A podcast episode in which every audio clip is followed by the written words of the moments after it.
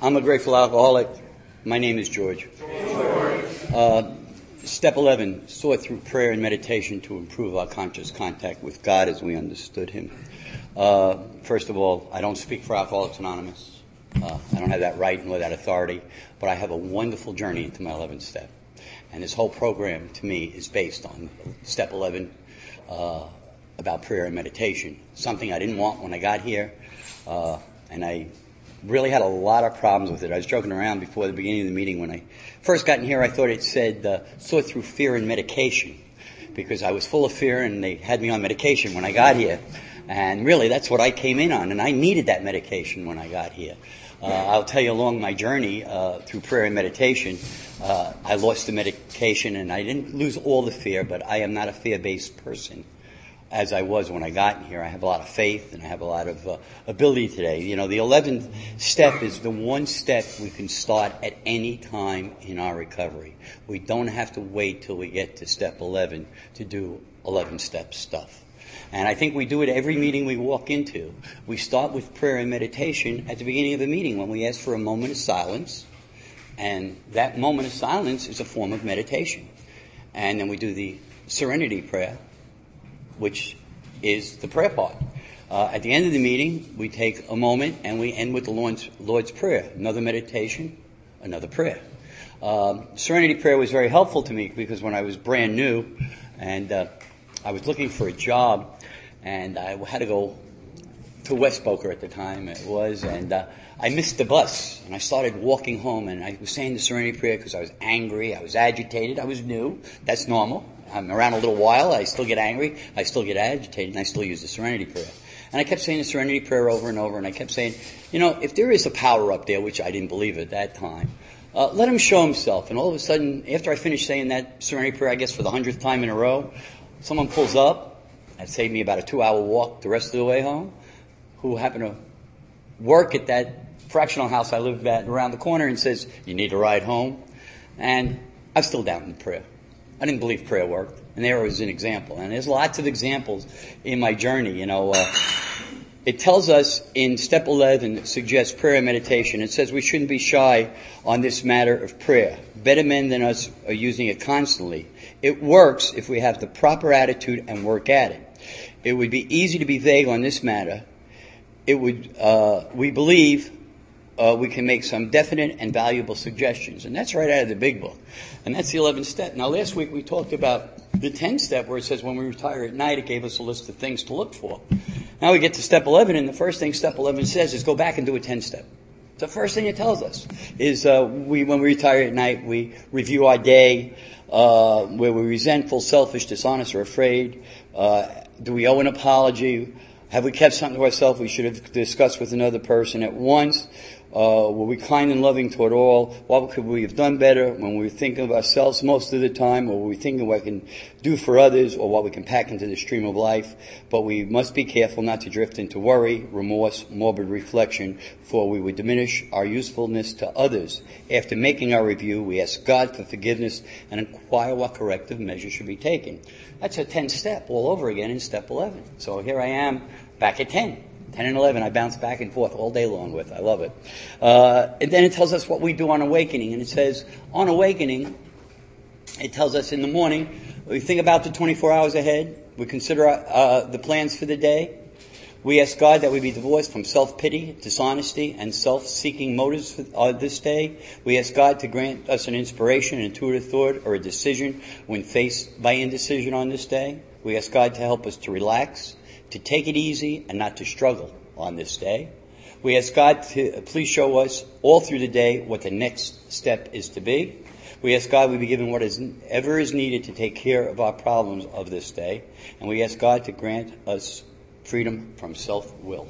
I mean, it's laid out what we do in the morning and what we do at night. And then throughout the day it says whenever we're uncomfortable, we ask for God's will, not ours to get us out of the way throughout the day at any time during the day. And again, the 10 steps says there are different types of inventories.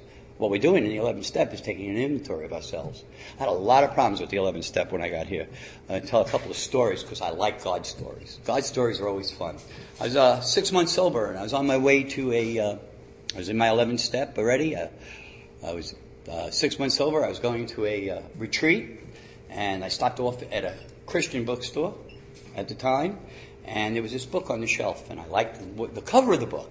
Didn't know what it meant. Walked over to it, picked it up, looked at it, and uh, it was a book. And I bought the book, and uh, I, I didn't buy the book. I first opened it up. I looked at it. I liked what it said inside. I saw it was twenty-two dollars in change. I said, I can't afford this. I put the book back. Walked over to the counter, talked to the people, asked where the meditation and prayer was, because I was struggling with step eleven, and. Uh, they sent me right back. I sat down for about an hour and a half and looked at every book in that section. But I kept going to this book, and I started walking out of this store, and I remembered and uh, that when I was pretty newly sober, I, it was a place called Liberties right here in uh, around the corner over here at the um, near the movie theater, right next to the movie theater.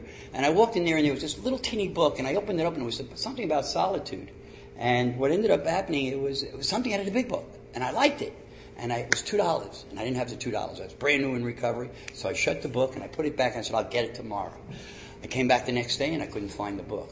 As I'm walking out of this store months later, I realized I didn't have the money for this book because my rent was due, and I said, "Let me get the book anyway," because I remembered the last time I could never find the book again.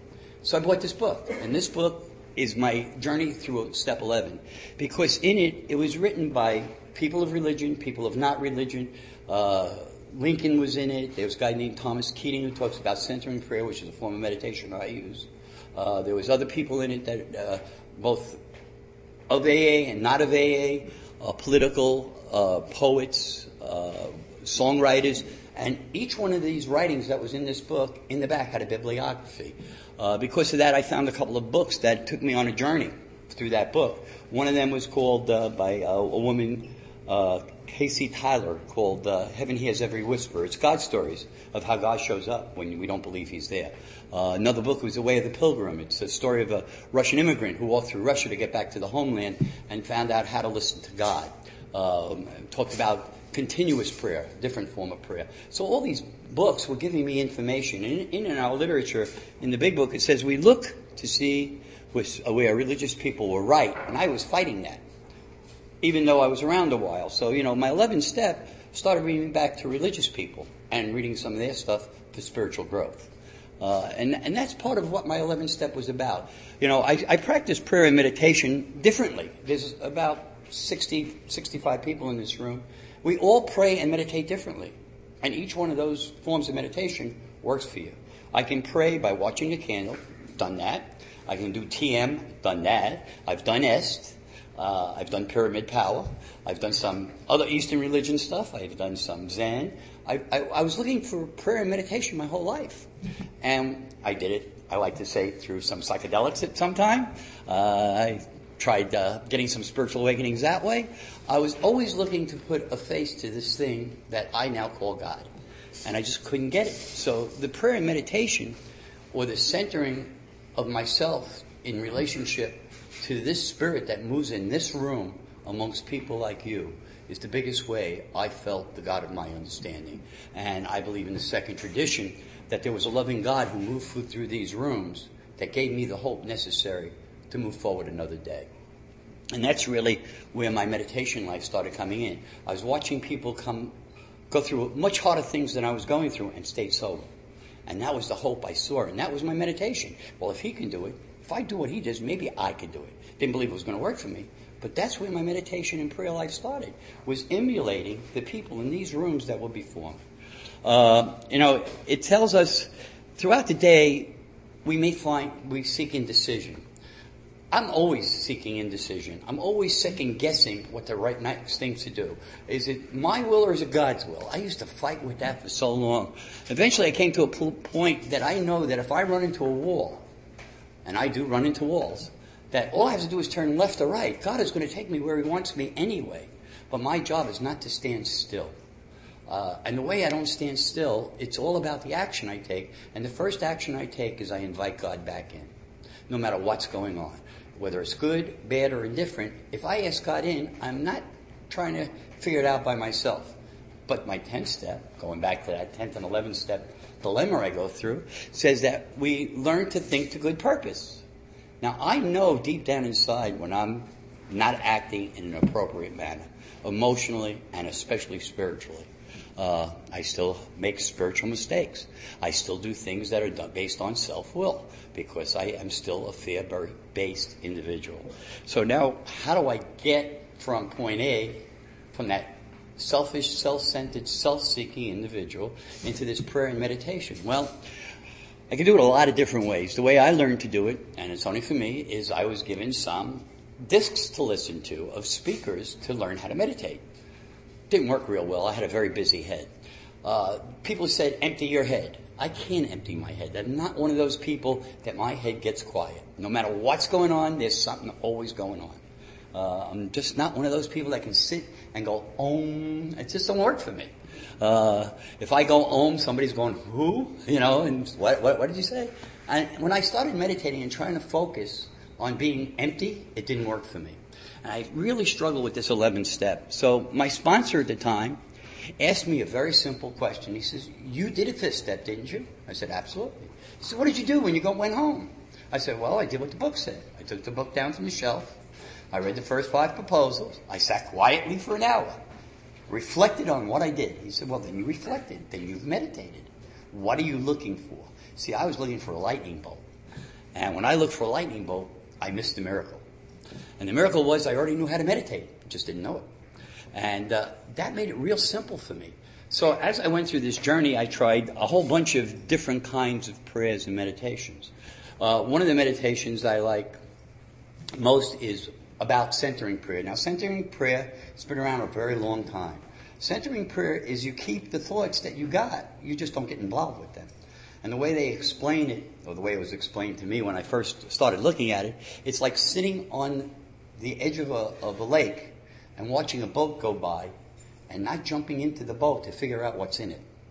And that was hard for me at the beginning. So I kept watching boats go by. I kept jumping in, but when I realized it, I pulled myself back to the shore. And eventually I got to watch boats go by without getting caught up in what's really going on. And that's my thoughts. My thoughts are the boats going by. I always have thoughts. They go from the left side or the right side, doesn't matter. I just gotta let them go. And let them just drift through. And just try and stay focused on a thought. Not, not to think, but to think. Which is all backwards from everything I was learned or taught earlier on. So, you know, for me that uh, centering prayer was really tough. And uh, there's something I'm going to read, that I'm not going to mention the writer on this one. Uh, there's a couple of things I'm going to read tonight that aren't all official AA stuff. Some is and some isn't. Uh, but like it says, it says we seek our information from anywhere we can. And this is called the meditation. It says, we begin our prayers with disposing our body. Let it be relaxed and calm, but inwardly alert. The root of our prayer is interior silence. We may think of prayer as thoughts or feelings expressed in words, but it is only one expression. Deep prayer is the laying aside of thoughts. It is the opening of a mind and a heart, body and feelings, our whole being, to God, the ultimate mystery, beyond words, thoughts, and emotions. We do not resist them or suppress them. We accept them as they are and go beyond them, not by effort, but by letting them all go by. We are open to awareness, to the ultimate mystery, whom we know by faith is within us, closer than breathing, closer than thinking, closer than choosing, closer than conscious itself. The ultimate mystery is the ground in which our being is rooted, the source from which our life emerges at every moment. We are totally present now with the whole of our being in complete openness, in deep prayer. The past and the future, time itself, are forgotten. We are here in the presence of the ultimate mystery. Like the air we breathe, this divine presence is all around us, within us, distant from us, but never separate from us. We may sense this presence drawing us from within, as if touching our spirit and embracing it, or carrying us beyond ourselves into pure awareness. We surrender to the attention of interior silence, tranquility, and peace. We do not try to feel anything, reflect about anything, without effort, without trying. We sink into this presence, letting everything else go. Let love alone speak. The simple desire to be at one with the presence, to forget self, to resist, to rest in the ultimate mystery. This presence is immense, yet so humble. or inspiring, yet so gentle, limitless, yet so intimate, tender and personal. I know that I am. Everything in my life is transparent to this presence. It knows everything about me, all my weaknesses, brokenness, sinfulness, and still loves me infinitely. This presence is healing, strengthening, refreshing just by its presence. It is non-judgmental, self-giving, seeking a reward boundless in compassion. It is like coming home to a place I have never left, to an awareness that is somehow always there, but which I do not recognize. I cannot force this awareness or bring it about. A door opens within me, but from the other side. I seem to have tasted before this mysterious sweetness of this enveloping, permeating present. It is both emptiness and fullness at once. We wait patiently in silence, openness, quiet, attentiveness, motionless within and without. We surrender to the attraction to be still, to be loved, just to be. How shallow are things that upset and discourage me. I resolve to give up my desires that trigger my tormenting emotions. Having just tasted true peace, I can let them go by. Or, of course, I am, I may, I still may stumble and fall, or I may know my weaknesses, but I will rise at once, for I know my goal. I know where my home is. That was the first meditation that was given to me by somebody that I really held on to because it made a lot of sense to me. And I used to read this every day and then sit, sit, sit still and think about words. One of the ways we meditate is to read. Those of us who read the big book a lot meditate on the words. Those of us who listen to music meditate on, on music. Other people meditate on walking on the beach, watching a sunrise, watching a sunset. So many different ways to meditate. Sitting still in a meeting, listening to someone speak, speak is a form of meditation. So there are so many different ways we enter into this thing called meditation. Uh, you know, and I went in 2003 up to Fort Myers, and uh, when I was in Fort Myers, I uh, met with a group of people that at that time were doing the Back to Basics. And a guy by the name of Wally P. And I had a sponsor that talked about the four absolutes. And back in 1930, in the 30s, there was a guy by the name of uh, John Batterson, um, who was a personal friend of Dr. Bob's. And they used to do what they used to call morning guidance or morning watch. And what they used to do is they used to take and sit still in the morning and write down whatever thoughts they believe came of God. And it tells us how to listen to God. And it was a little pamphlet that was written, and it's still used in the Back to Basics courses. It's still used in Akron because they still believe in the four absolutes, and so do we, but we don't practice it here in Florida. They do up in Akron and a whole bunch of other places. So the four absolutes is, you know, well, getting how to listen to God. We'll get to the four absolutes in a minute. It says, um, how do, how do we listen to God? It says this is what we do. We, uh, we, we are to be quiet and still. We're to listen, to be honest about every thought that comes, to test those thoughts, to be sure that they come from God, and then to obey those thoughts. And we take the time, we relax, we tune in, we listen, we write, and then it tells us what to do. And then the test is this. Uh, these are the things we test whatever we wrote on. Is it honest, pure, unselfish, and loving? Those are the four absolutes. And if I can answer that whatever I've written down is absolutely pure, honest, unselfish, or loving, then I know it came of God. I've been around a long time. I've been doing this since 2003. Since 2003 to now 2009, in six years, I think there's only three things that I know came of God. The rest was some form of wishful thinking, was something I wanted, or something I was trying to manipulate out of God, but it wasn't a pure thought. Uh, so that's the thing that I look at and I always run it by someone else because our literature tells us people of high spiritual development don't do things by themselves. They seek the guidance of others. So if people of high spiritual development do that, who am I as a novice not to go ask someone else to ask if this comes of God or this comes of me? And that's why I have a sponsor and I have a spiritual guide. Uh, then we check with someone else. As I said, we obey, and it tells us what our blocks are from this. And the blocks um, uh, something wrong in my life that I will not face and make right, and a habit of indulgence that I will not give up. Those are the, some of the blocks. A person that I will not forgive, a wrong relationship in my life that I will not give up, a uh, restitution that I will not make, something God has already told me to do that I will not obey. Those are my blocks from God in my meditation life. You know, and that's called the How to Listen to God. And that was written in the 30s. Still applies today. Um, I was going through a thing, you know, and it says we seek to improve. How do I improve? I improve by investigation. When I came in here, there was a pair of praying hands in the room I was in, and I used to think it was a religious thing. And my sponsor said, Why don't you find out the story of the praying hands? I said, What are you talking about? He says, This is a story. This is not a religious thing. And of course, next to the praying hand, it said, But for the grace of God.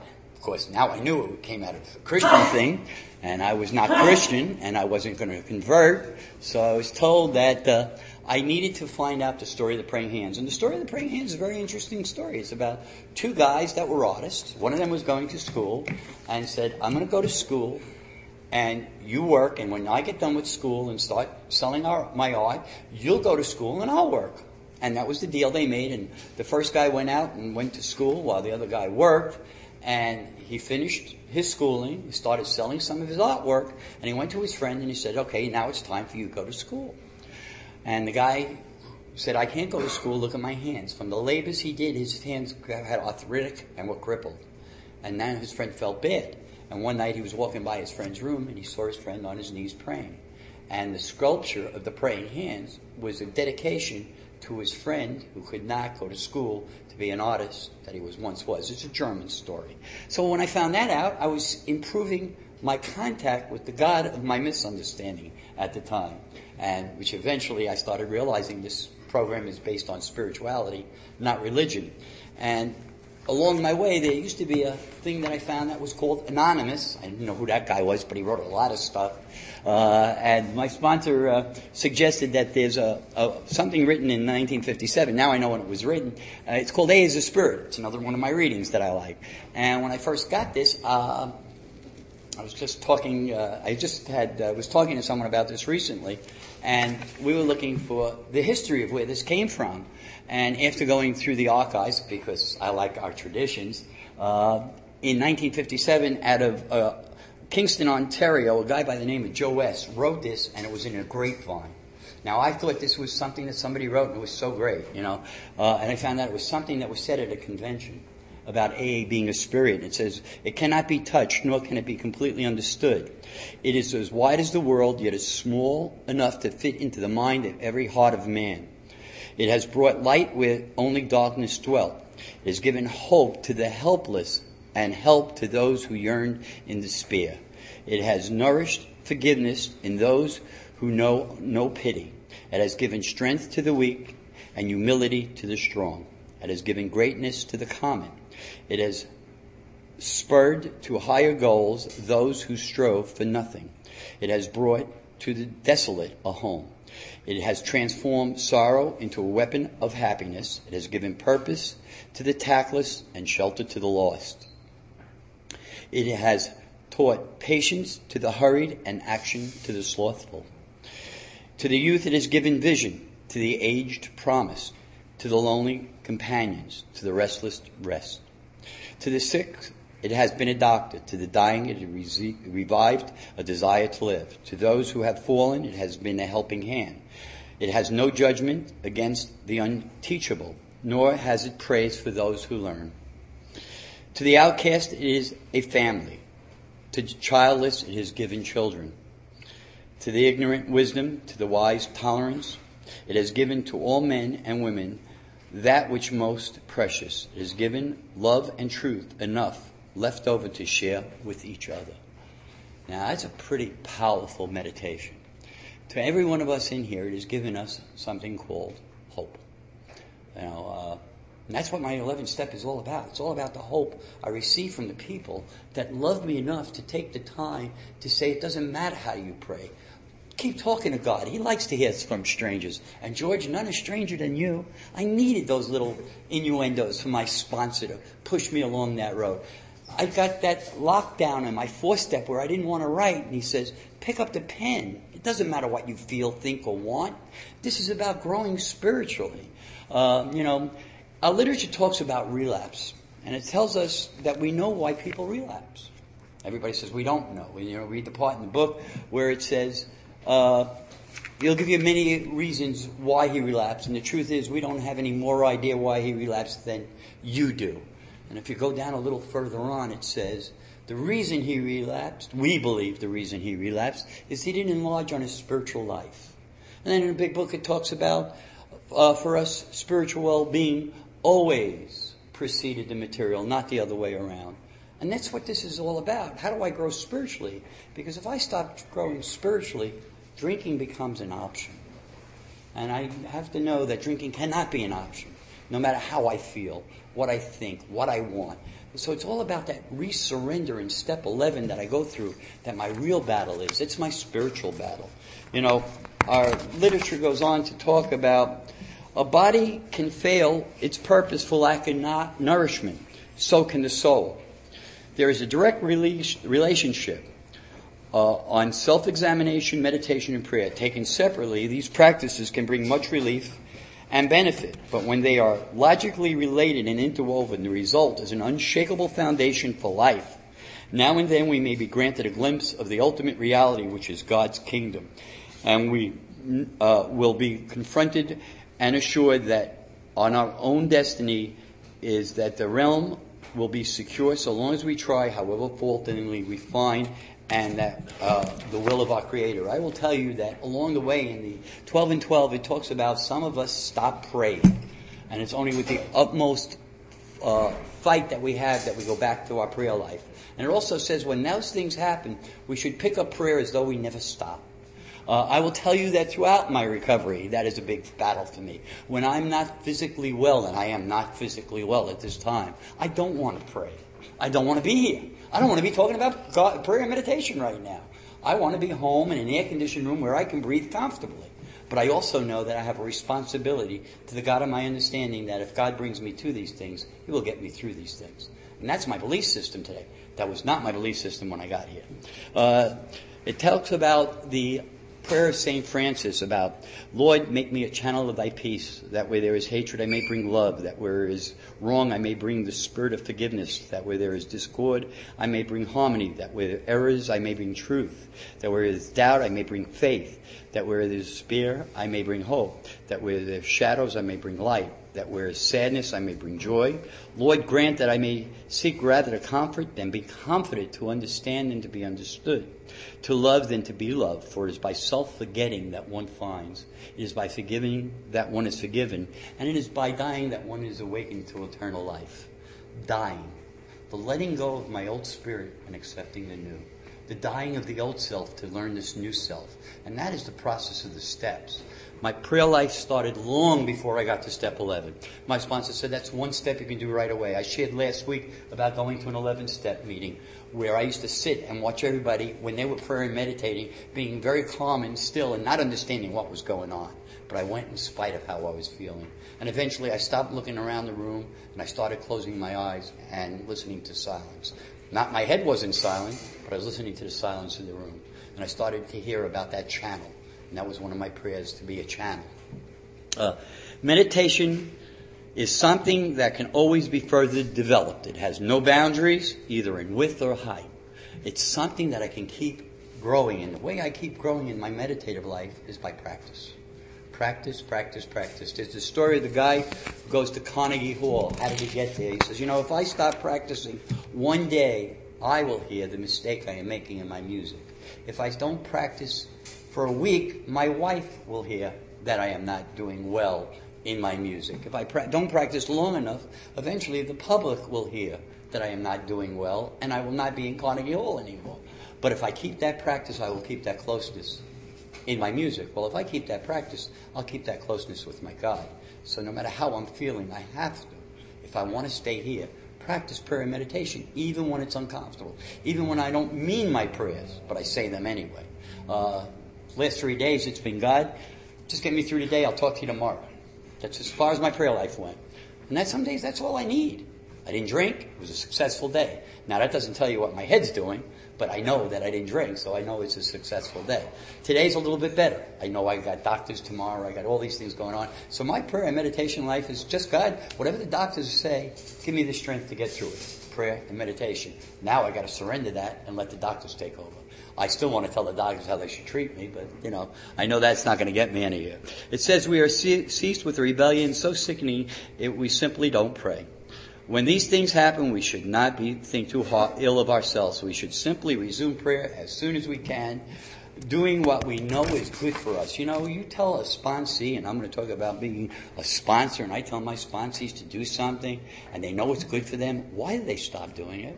Same reason I did. I'm a defiant, rebellious little individual. If it's good for me, why do I want to keep doing it? I think I understand it. I don't. My prayer life keeps got going on. Uh, I stop on occasion. Thank God I haven't drank over that, and that's God's grace. Uh, I know a lot of people that stop praying, then they stop going to meetings, then they stop calling their sponsor, and the next thing you know, they stop coming to meet, they, they stop being a member, an active member of Alcoholics Anonymous, and they become, become drunks.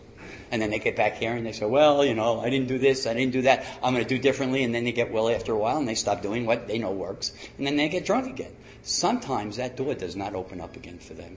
Sometimes they go out and they die. So to me, this is life and death. As much as I didn't want to learn about prayer and meditation, it's the thing that keeps me footed in my spiritual realm that I need to stay in because I can live with heaven above, but I have to keep my feet here on earth. And that's my problem because things in earth will distract me from my relationship with God. It's just the way it is. My illnesses will take me away. My ex-wife will take me away. My children will take me away. Uh, my living situation will take me away. Life things are going to happen. Uh, and that's what's going to distract me from my relationship with God. And then when I, if I am lucky enough to keep God in that mix, somehow those life things work out. If I start thinking I can do it on my own, then I'm in trouble.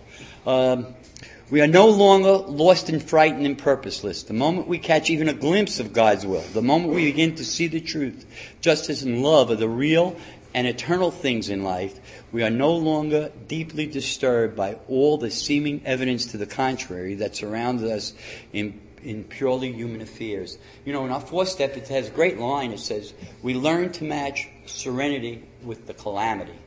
My 11th step lets me prove that. Uh, a lot of things go on, but I don't have to react the way I did. My 10th step taught me, taught me that. So those are the things that I get to work on through the 11th step. I come out of it and I come out that I want to seek to improve my conscious contact. And I do that by going to meetings. I do that by working with my sponsor, working with others. I do that by the stuff I read. Um, I read three meditation books. You know, everybody says just read one. I got to read three. It's just the way I am uh, because I want all the information I can get now. I want to improve this because it's a lot better feeling than it was the day I walked in here. And they told me I never have to feel that way. And that to me is a big part of my meditation life. To remember where I came from. I reflect on that day I folded my cardboard box in 1994 and decided to walk into a treatment center and ask for help. That was a big step for me. And I never want to forget that last time being out there, being drunk, living under a bridge, wishing I was dead. Doesn't mean I haven't wished that I was dead in recovery because I don't like what's going on, but I know it's only a thought now. It wasn't something I was trying to do as I did in 1993 and 94. Uh, so I come in here and I learn from my 11th step that I am seeking to improve my conscious contact with a God that I'm finally starting to understand, who keeps changing on me.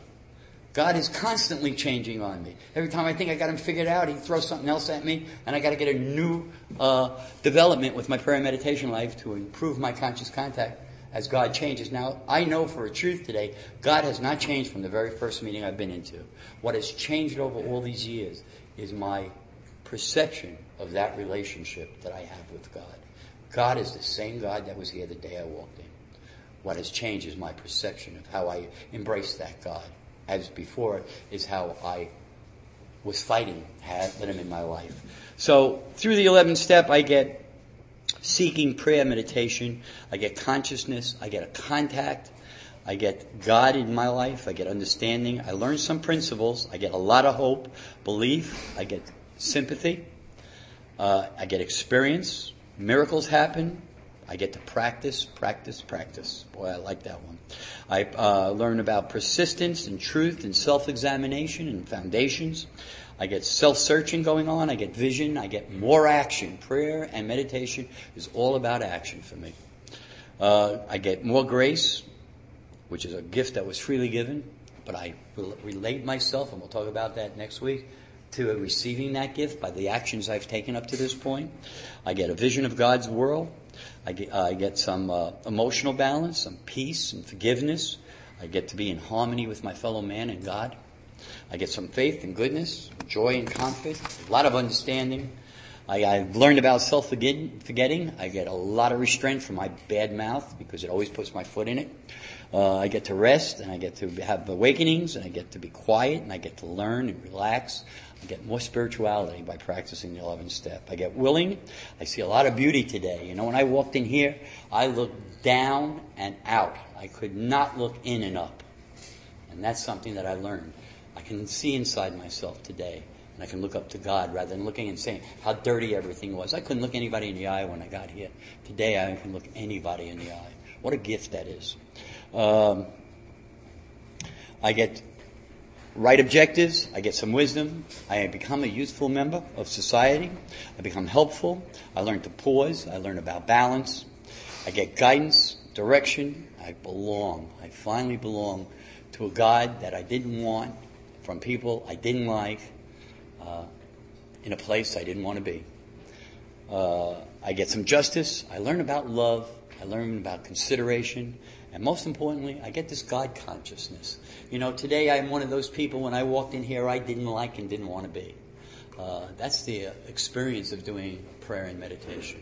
The prayer life is me talking to God. My meditation life is me talking to God. There's not much of a difference for me. When I pray or I meditate, I am still talking to God. Just in one place, I'm doing it very verbally, and in another place, when I hear Him, I'm thanking Him. So I'm still talking to God. So my prayer life is listening, but talking. So I am grateful to be here, and we will talk about step 12 next week. Thank you.